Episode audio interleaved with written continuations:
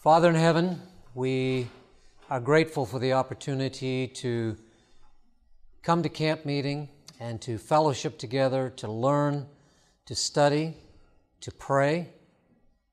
We pray that you will be with us in this place today. We handle sacred things when we handle the Word of God.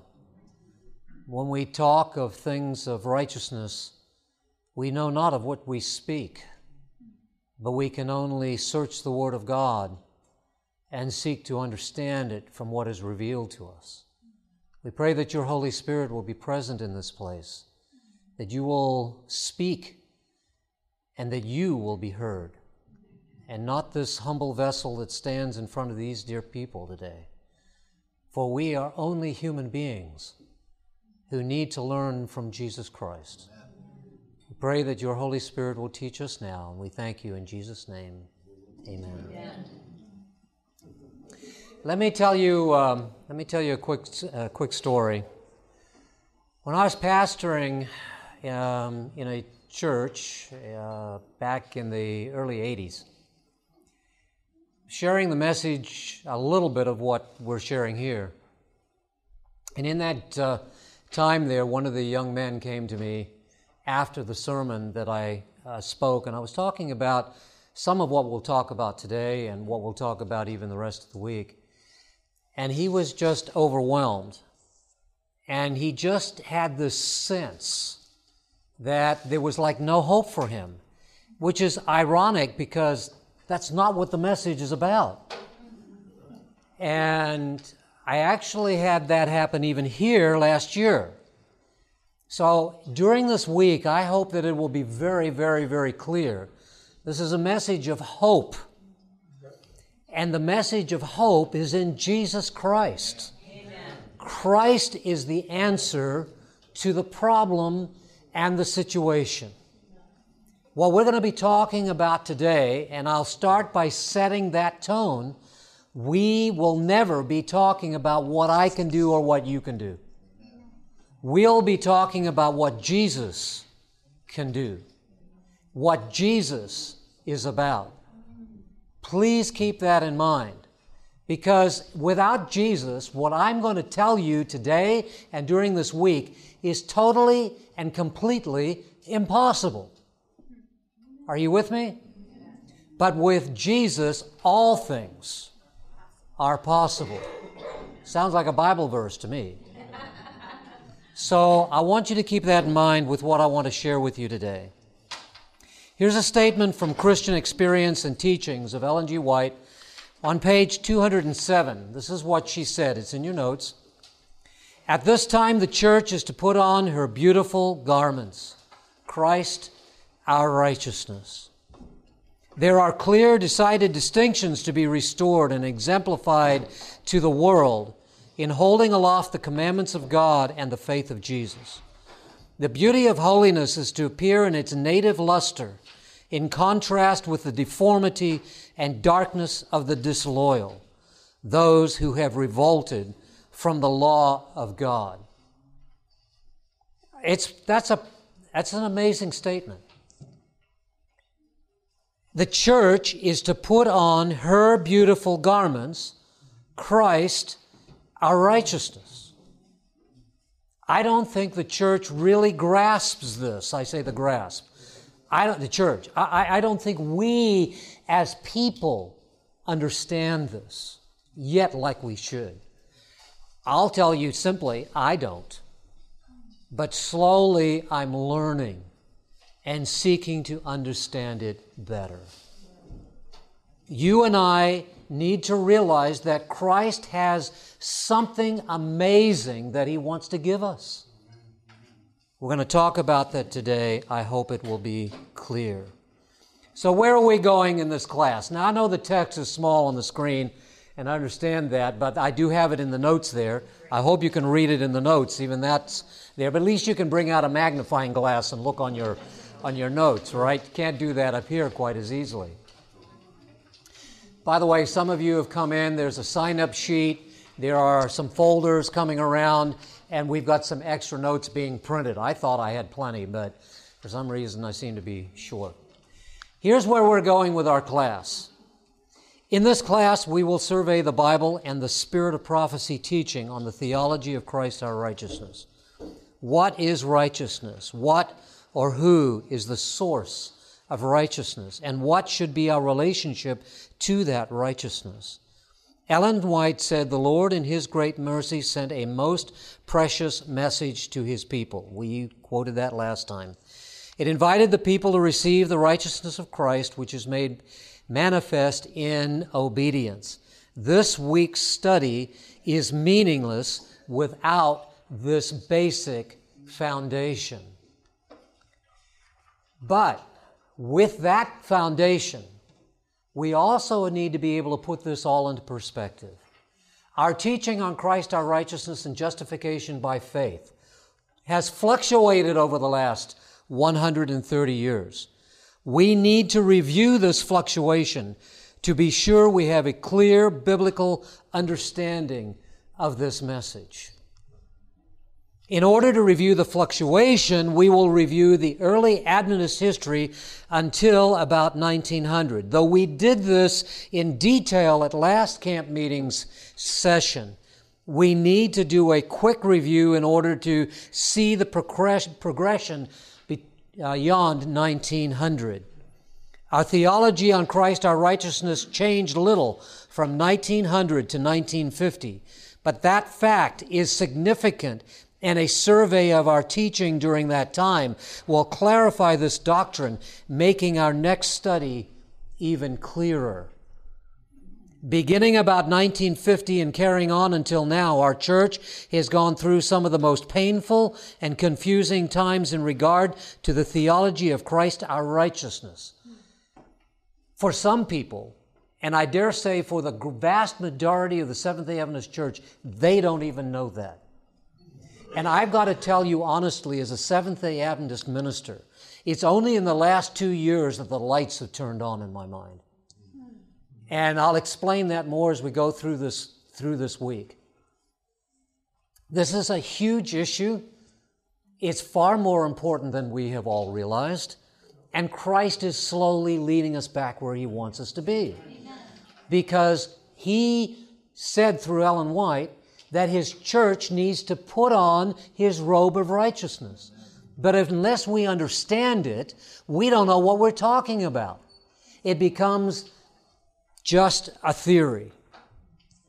Beginning about 1950 and carrying on until now, our church has gone. To, didn't I just read that? Yeah, uh, where did I stop? It is critical that we review the history and the theology.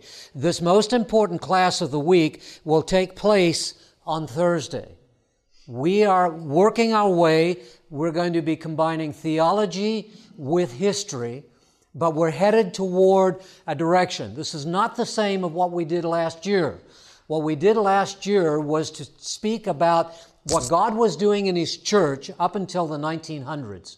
And we spoke about the significance of the latter rain and the work that Jesus was uh, doing through the Holy Spirit in the church. But we need to speak in this class First of all, about the theology of Christ our righteousness again, to have that solid foundation behind us.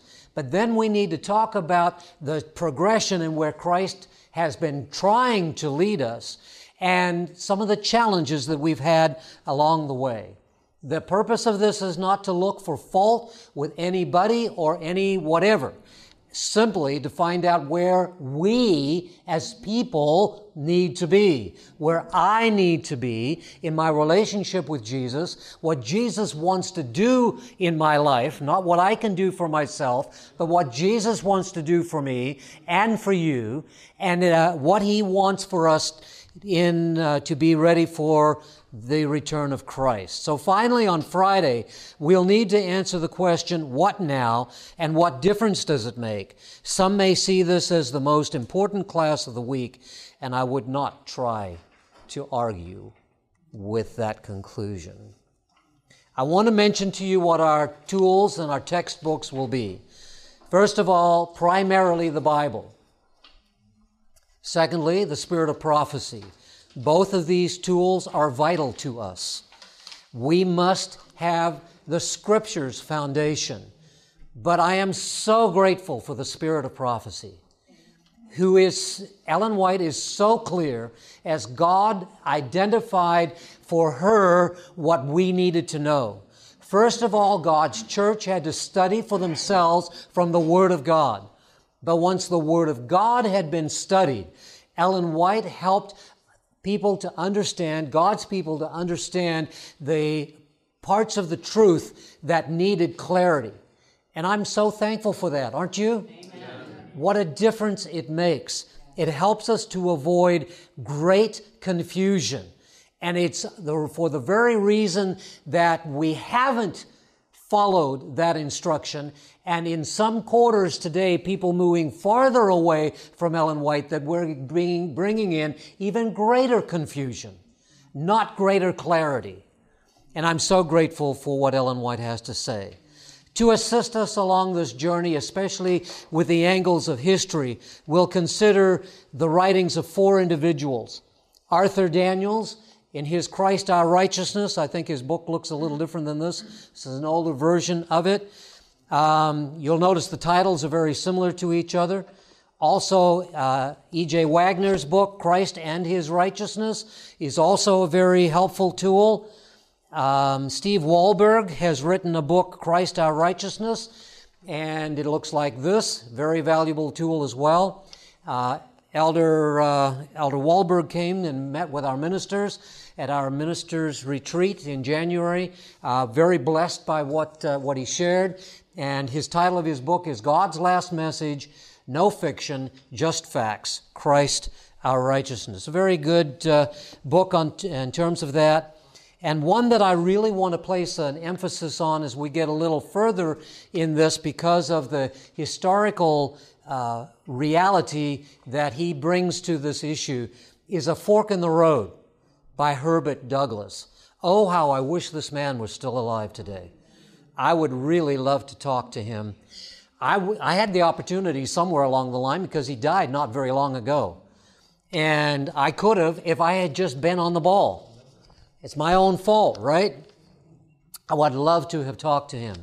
But at any rate, in read this book is a very valuable tool that we'll talk about more later. I don't want to get bogged down into some of the details. But the value of that particular book is that he was alive when the things he's talking about took place.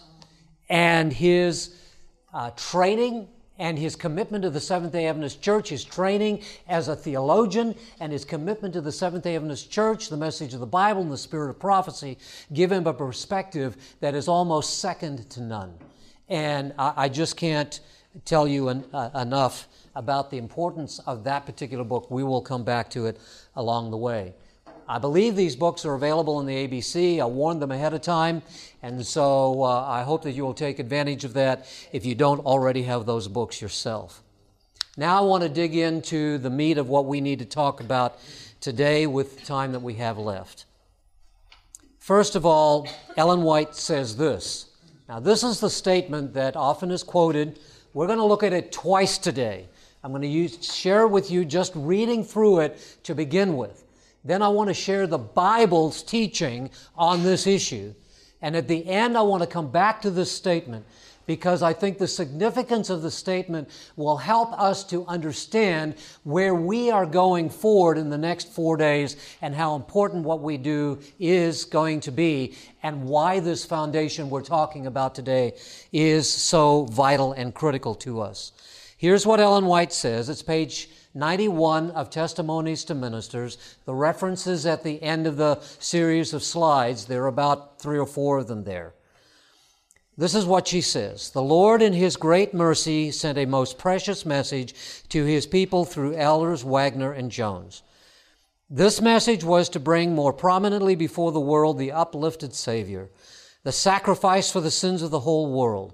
It presented justification through faith in the surety. It invited the people to receive, repeat with me, the righteousness of Christ, which is made manifest in obedience to all the commandments of God. Many had lost sight of Jesus.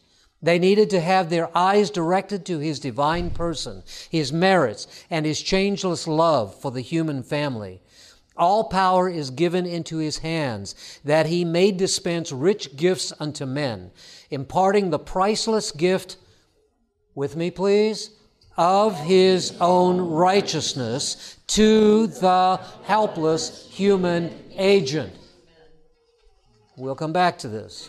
This is the message that God commanded to be given to the world. It is the third angel's message, which is to be proclaimed with a loud voice and attended with the outpouring of his Spirit in a large measure.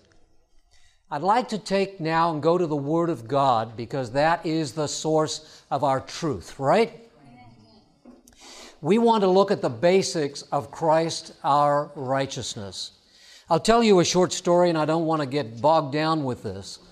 But I had the opportunity to share basically this message. I didn't realize how closely, but basically this message up at Camp Sagola um, a few weeks ago. In the meantime, I had some problems with my computer. And it's a long story how it all happened.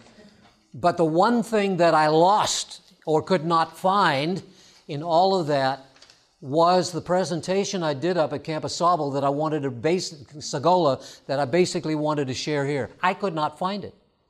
it. It was nowhere to be found. On my backup, I couldn't find my backup. I couldn't find my hard drive with a backup on it. I couldn't find any of this at all. And I said, Lord, I really don't want to recreate this whole thing. And you know, you can argue with the Lord if you want to, but He has ways of controlling you and that is he takes hard drives you had backups on and all that, and you can't find them anywhere. And so I really wanted that to save a lot of time. I didn't get that. Sometimes the Lord needs to do that just to work through us and whatever. And so I said, All right, Lord, I've got to recreate this, and I'm going to do it all, and I can just trust you to, to do that. The long story short part is I just found the hard drive with it on there today. You know when I found it? When I finally, I looked everywhere in my office, at home, here, I, whatever. I found it when I set that camera up. It happened to be in the same case with that. I pulled it out. I, I was able to finish this presentation yesterday. I pulled it out. I brought up the notes. I, I could not remember anything. I couldn't remember what I'd said, what I'd done. I, I can't explain that other than the fact I'm old and, and whatever. I went through the notes from what I presented back up there, with the exception of a couple of verses, it was almost identical. And I can only praise the Lord for that. I mean that seriously. I can only praise the Lord for that, which gave me confidence in what I want to share with you today. I want us to understand that the gospel message is simple. So I'm using that term today. It is simple, but as I said on this previous sl- slide, we have made it complicated.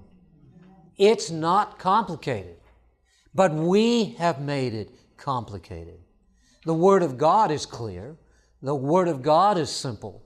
But we human beings start to take this piece and that piece and sort it all out, and before long we have multiple denominations, Christian denominations, and total confusion out there, to say nothing of our own challenges within the Seventh day Adventist Church. So I want to go through this today. I'm going to do it first of all by simply outlining the simplicity of the gospel message uh, as, as, as I understand it. Now, listen, look, I'm not a theologian. I'm a minister, I'm a pastor, I'm a student of the Word of God. I'm also um, work in the conference office. But I'm going to share with you what I have learned in my own simplicity, and and I wanted to try to I want to try to make it clear. So I'm going to do it this way just to get our minds focused, but then I want to come back to the Word of God and see where we get that from. All right?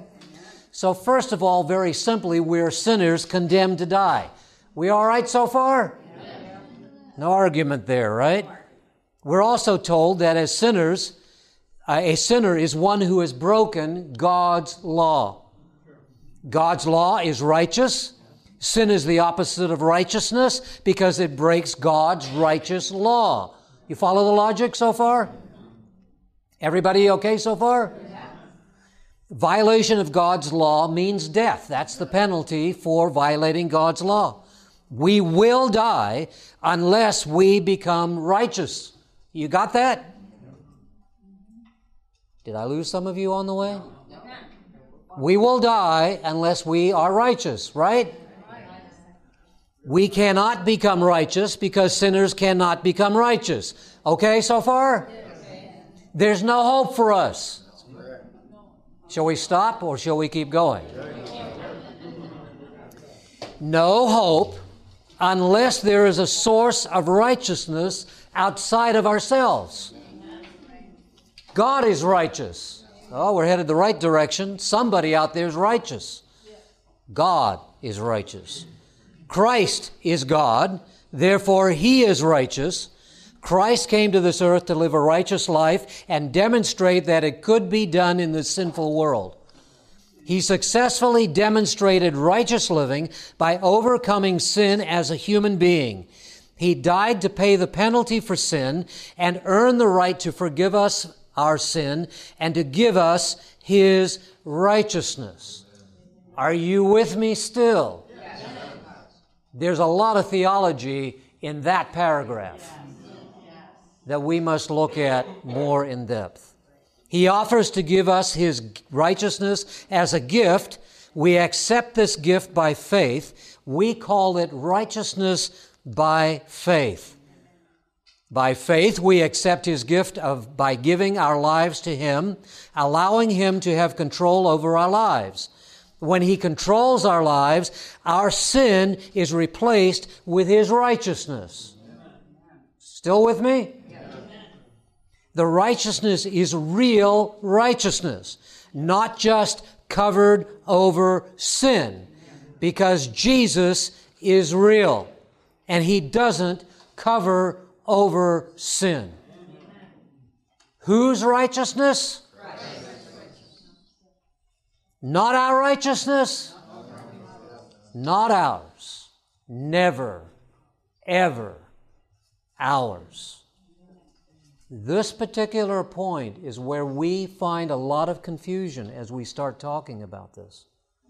People start thinking about, whenever we start talking about this, I can't do that. I, yeah, you got it. You, you, you said it right there. I can't do this. It doesn't seem possible. But we're not talking about us, we're talking about Christ. Can Christ do righteousness? Is Christ righteous? Is Christ our righteousness? That is the gospel. His righteousness prepares us to be ready when He comes to take us home.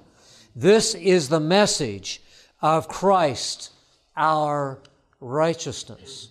Now, I've summarized it, but the question is is it wishful thinking or is it biblical fact? So let's go to the Bible, the best place to be. I put the text up on the screen just because we're short on time. I would much rather be doing this as an open Bible study.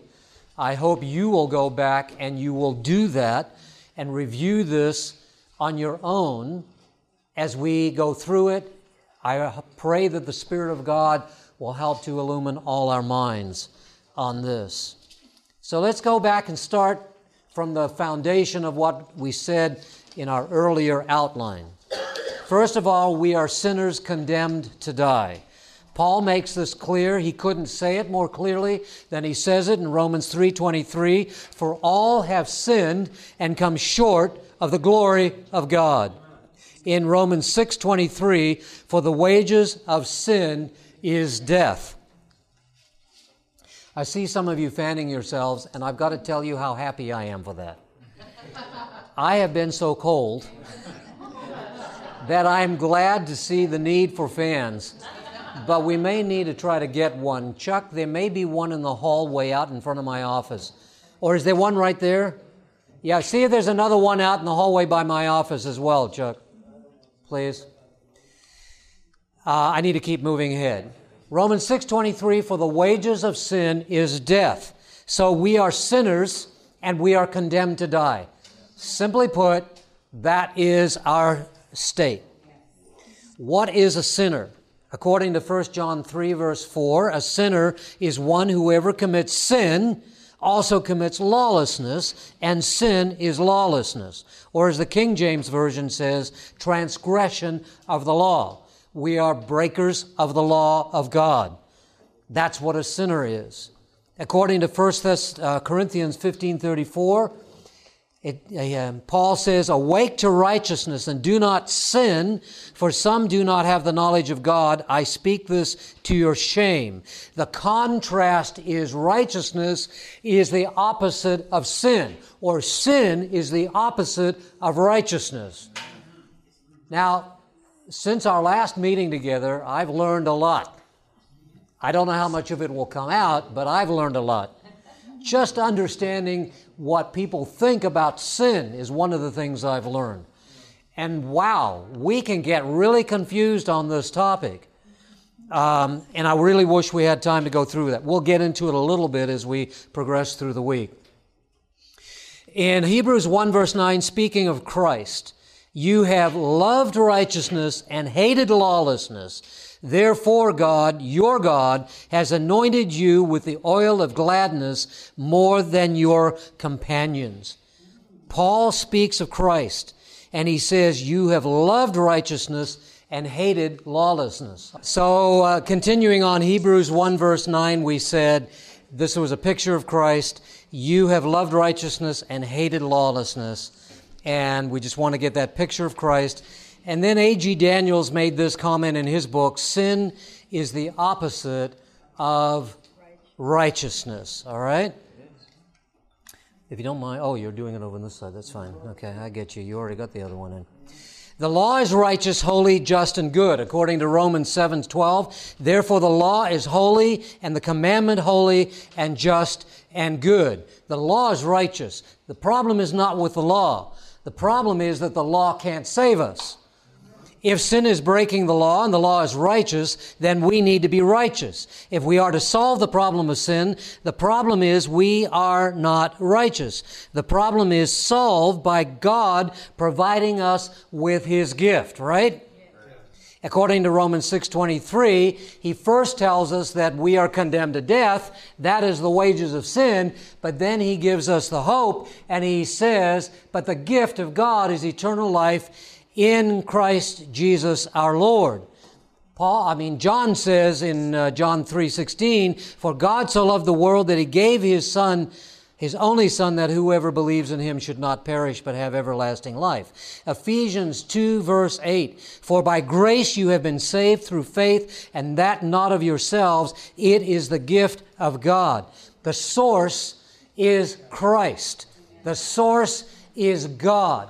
God has given us a gift. How do we access this gift? We access it by coming to Christ. The gift of His Son brings, for, brings forgiveness for sin. That's why John tells us in 1 John 1 9, if we confess our sins, He is faithful and just to forgive us our sins and to cleanse us from all unrighteousness. unrighteousness. We read that verse and we translate that as being he is going to simply cross off the fact that we are sinners. But you read that verse carefully in the light of the scriptures and you see something more. He says that he's going to do what? Sorry about the typo there. Cleanse us from all unrighteousness. Ephesians 1 verse 7, in him we have redemption through his blood, the forgiveness of sins, according to the riches of his grace. Christ is God's gift to us. Christ is righteous. Are you with me? In Jeremiah 23 verse 6, Jeremiah says, In his days Judah will be saved and Israel will dwell safely. Now this is his name by which we will be called the Lord our righteousness. Christ is the source of righteousness. In Daniel 9 7, O Lord, righteousness belongs to you. which is Christ. Christ. Romans 3 24 to 26, being justified freely by his grace through the redemption that is in Christ Jesus, whom God sent forth as a propitiation by his blood through faith to demonstrate his righteousness. Because in his forbearance God has passed over the sins that were previously committed to demonstrate at the present time his righteousness, that he might be just and the justifier of the one who has faith in Jesus. The title is Christ our righteousness. It's never our righteousness. It's Christ our righteousness.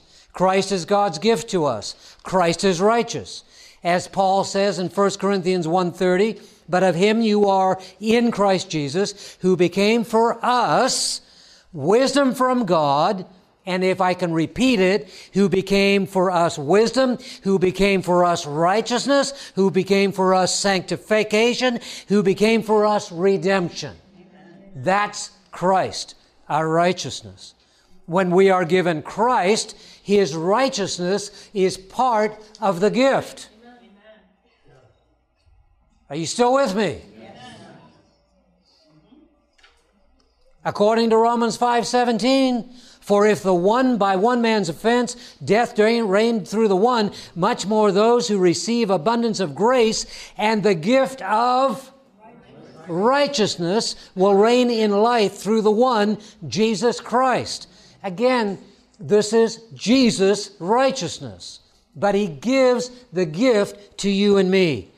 We receive the gift of righteousness by how? In Romans 3 21 and 22, but now the righteousness of God apart from the law is revealed, being witnessed by the law and the prophets, even the righteousness of God through faith in Jesus Christ to all and on all who believe. For there is no difference. In Philippians 3 9, Paul says, And be found in him, not having my own righteousness, which is from the law, but that which is through faith in Christ, the righteousness which is from God, what? By faith. When you begin to look at Paul's reasoning, reasoning it becomes clear. Paul's reasoning is straightforward. He understands the contrast between law and those who are trying to earn their way to heaven, and Christ, who is the source of righteousness, not only just simply to forgive sins, but also to change life. You and I must catch this piece because it is clear, clearly the foundation of the Scripture. We receive the gift of righteousness by faith, according to Paul in Romans 1. For I am not ashamed of the power of, gospel, of the gospel of Christ. I'm sorry, I'm not ashamed of the gospel of Christ, for it is the power of God to salvation for everyone who believes. Power, folks, not just covering, not just pretending, it's real power. Why would God be giving us power if we didn't need power? We need power to live. Christ is willing to give us power because we work against the powers and principalities of this world. They have power. Why should we not have power? Well, we don't have power, do we? But Christ does. And this is the power he wants to give to us. This is what Paul is saying. He says, For it is the power of God to salvation for everyone who believes. The Jew first and then the Greek, for, it for in it the righteousness of God is revealed from faith to faith. For as it is written, the just shall live by faith. We're talking about real living. There's an important example in Paul's writings found in Romans chapter 4. It is the example of Abraham. You find some of it right here in chapter 4, verses 1 through 3. What then shall we say that Abraham our father has found something to boast about and not before God? For what does the scripture say? Abraham believed God and it was accounted to him for righteousness. In verse 13, Paul adds, not to Abraham or to his seed through the law, but through the righteousness of faith. It's always faith. It's always Christ. It's always his righteousness. It's never our righteousness, but it's real righteousness. In Romans 8, verse 4, we are reminded that we receive the gift of righteousness by faith, and Paul says that the righteous requirement of the law might be fulfilled in us who do not work, uh, walk according to the flesh, but according to the Spirit. The righteous requirement of the law might be fulfilled in us. That doesn't sound to me like just simply saying, it's okay, you're forgiven, go ahead and do whatever you want. It doesn't say that, does it?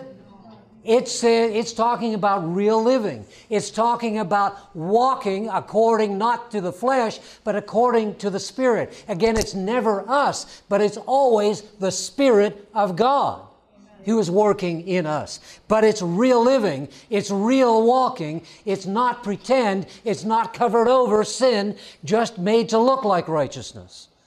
Romans 8, verse 10 And if Christ is in you, the body is dead because of sin, but the Spirit is life because of righteousness. Whose righteousness?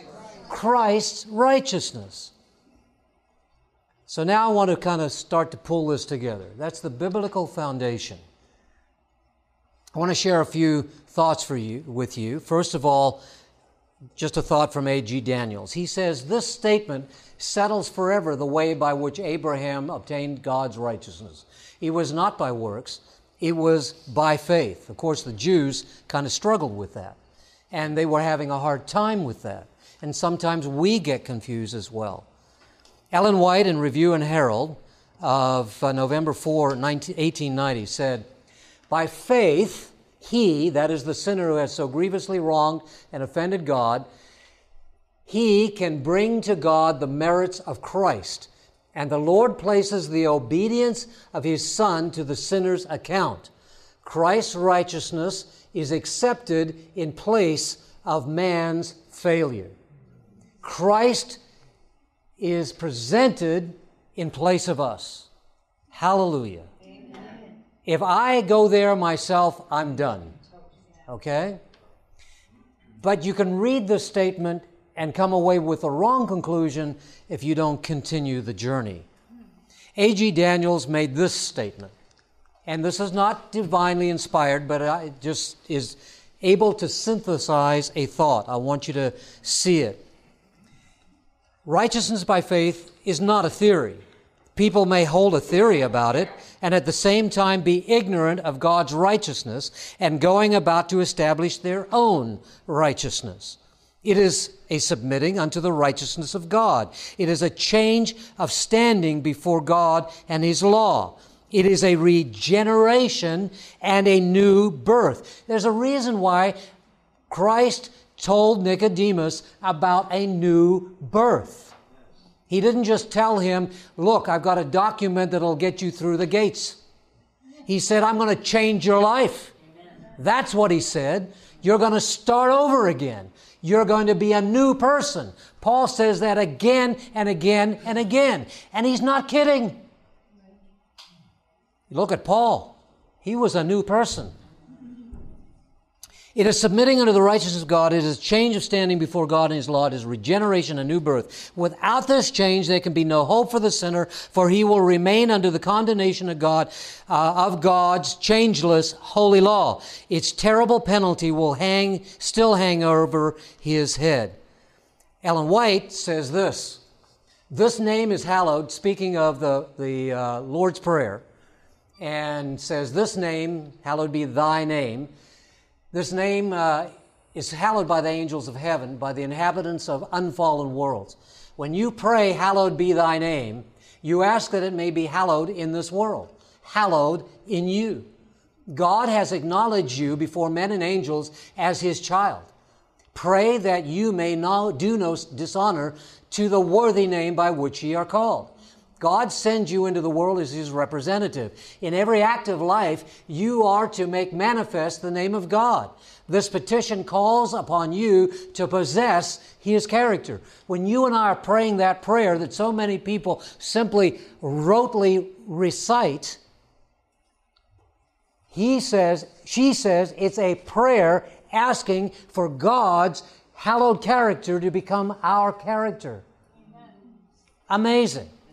You cannot hallow his name. You cannot represent him to the world unless you, unless in life and character, in life and character, you represent the very life and character of God. This you can do only through the acceptance of the grace and righteousness of Christ. Are you with me?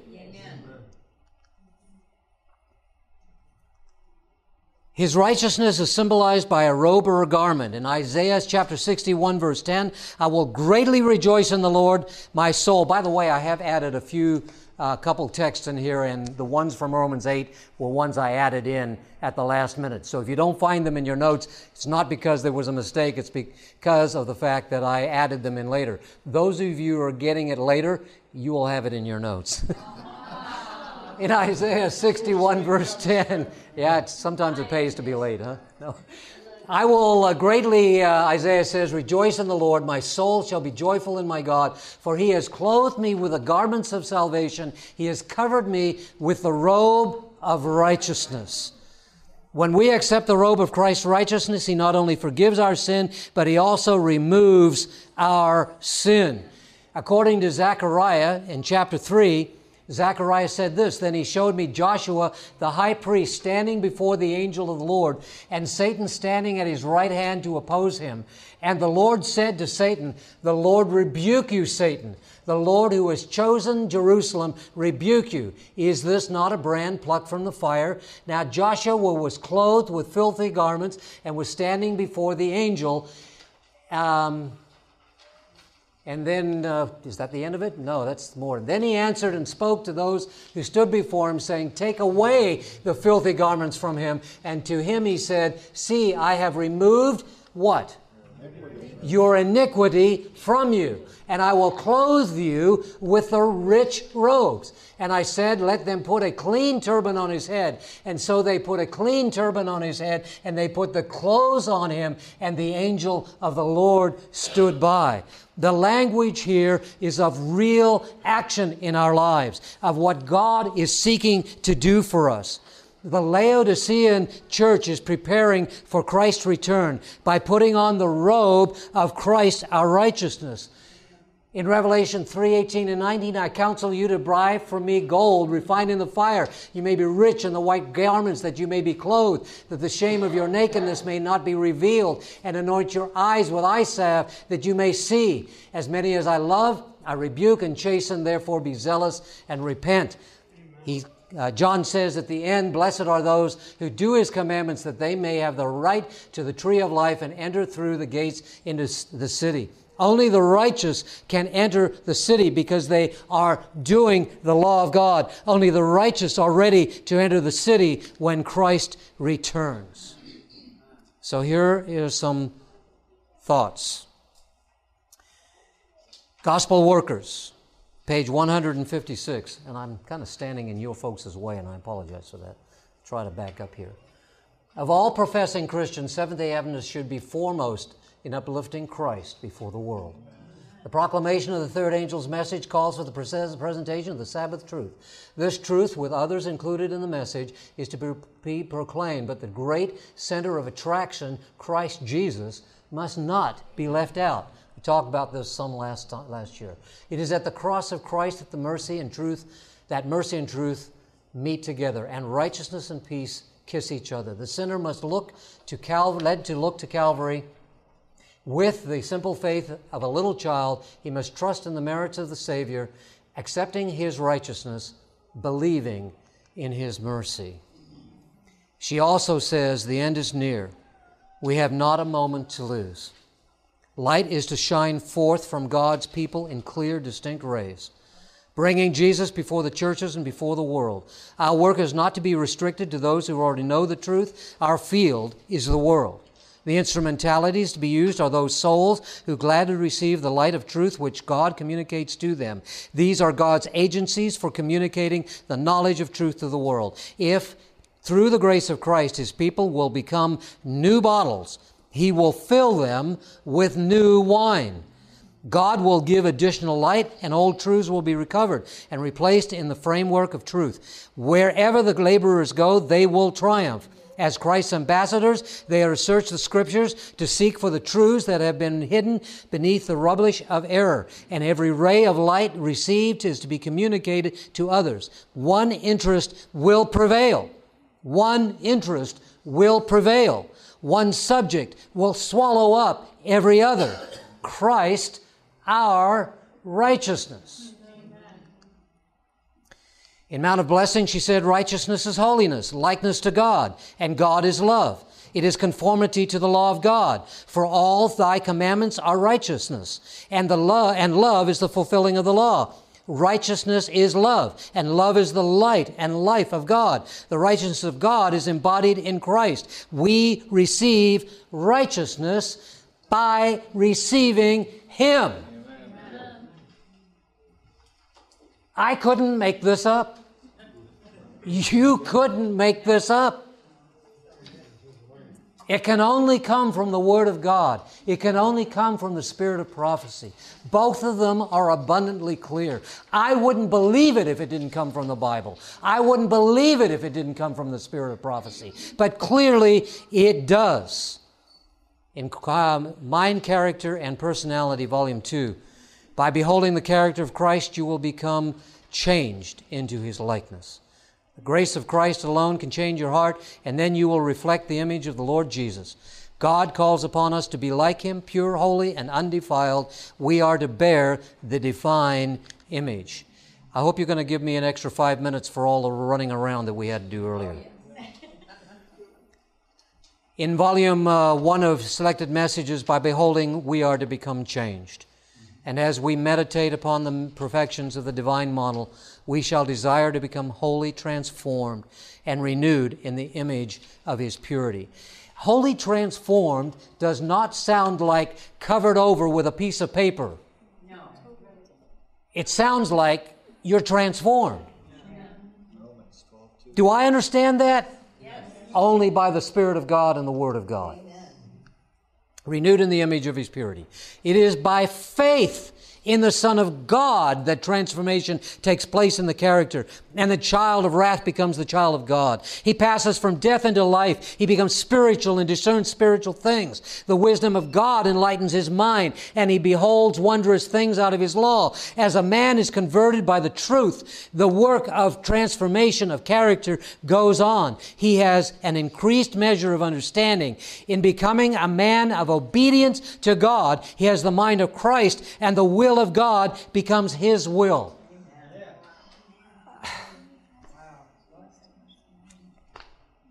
All right, I said I'd come back to this. To wind up, I want to look at this message carefully in the last few moments. This passage from volume, I mean, Testimonies to Ministers. The Lord, in His great mercy, sent a most precious message to His people through elders Waggoner and Jones. This message was to bring more prominently, prominently before the world the uplifted Savior, the sacrifice for the sins of the whole world. It presented justification through faith in the surety. Who's the surety? Jesus, Jesus is the surety. It invited peop- the people to receive the righteousness of Christ. I want you to read that again with me, please out loud together. What does she say? It invited the people to receive the righteousness of Christ. Was she just pretending? Stop for a minute. Was she just pretending? Is she talking about the real deal? All right, let's keep going. Which is made manifest in obedience to all the commandments of God. You can pause for a moment. I'll read the rest here for a moment. Many had lost sight of Jesus. They needed to have their eyes directed to His divine person, His merits, His changeless love for the human family. All power is given into His hands that He may dispense rich gifts unto men. Remember the gifts that Paul spoke of? Including the gift of righteousness, imparting the priceless gift of His own righteousness to the helpless human agent. This is the message that God commanded to be given to the world. It is the third angel's message, which is to be proclaimed with a loud voice and attended with the outpouring of His Spirit in a large measure. It's amazing absolutely astounding that God would entrust us, first of all, with such a gift. But He doesn't entrust it to us. We simply accept it by faith. And then He says, as you allow Christ to come into your life, and you allow Christ to control your life, when Christ is the surety. When Paul says in Hebrews chapter 12, verses 1 and 2, he says, Look unto the author and the finisher of your faith. He's talking about Jesus, what Jesus is able to do for us. When Paul speaks of the power of the gospel to change the life, he's talking about real power, real, honest to goodness power to change the human heart. I don't understand it. I can only accept it by faith. You and I can only accept it by faith. With this foundation, as we proceed through this week, we need to answer some questions. What did our early pioneers believe about the message of Christ our righteousness? What did they teach? We talked about this last year, but it's important in the progression for us to review that. And if you're like me, I forget what I did yesterday, let alone a year ago. What was Ellen White's understanding in a more in depth look? The answers will set the stage for the rest of this week's study. Tomorrow we'll look at what the pioneers taught so that that can be clear to us. I have, in my own journey, speaking for me, not for anybody else, there are some people way ahead of me on this. I'm playing catch up. But you know what? I've got to play catch up because it's the source of truth. You and I need to understand it. And tomorrow we will continue that journey along the way to see what God has done and what God is going to continue to do. But it will have no benefit to us if we don't understand that it's a real Jesus Christ really coming into our lives and bringing His righteousness in a very real way to us by faith in Him. Let's pray. Father in heaven, thank you for the message of the Word of God. We confess to you as failing human agents we don't understand this. It just doesn't make sense in humanity. But only by faith do we accept it as presented by the Word of God. Thank you, dear Lord, for the promises of the Word of God that make this all possible. May it give us hope and help. May we find in it the transformation that you desire to be an honor and a glory to you. As we leave here tonight, we go humble, but we realize also that we go in the strength of the mighty, powerful name of Jesus, in whose name we pray. Amen. This media was brought to you by Audioverse, a website dedicated to spreading God's Word through free sermon audio and much more. If you would like to know more about Audioverse, or if you would like to listen to more sermons, please visit www.audioverse.org.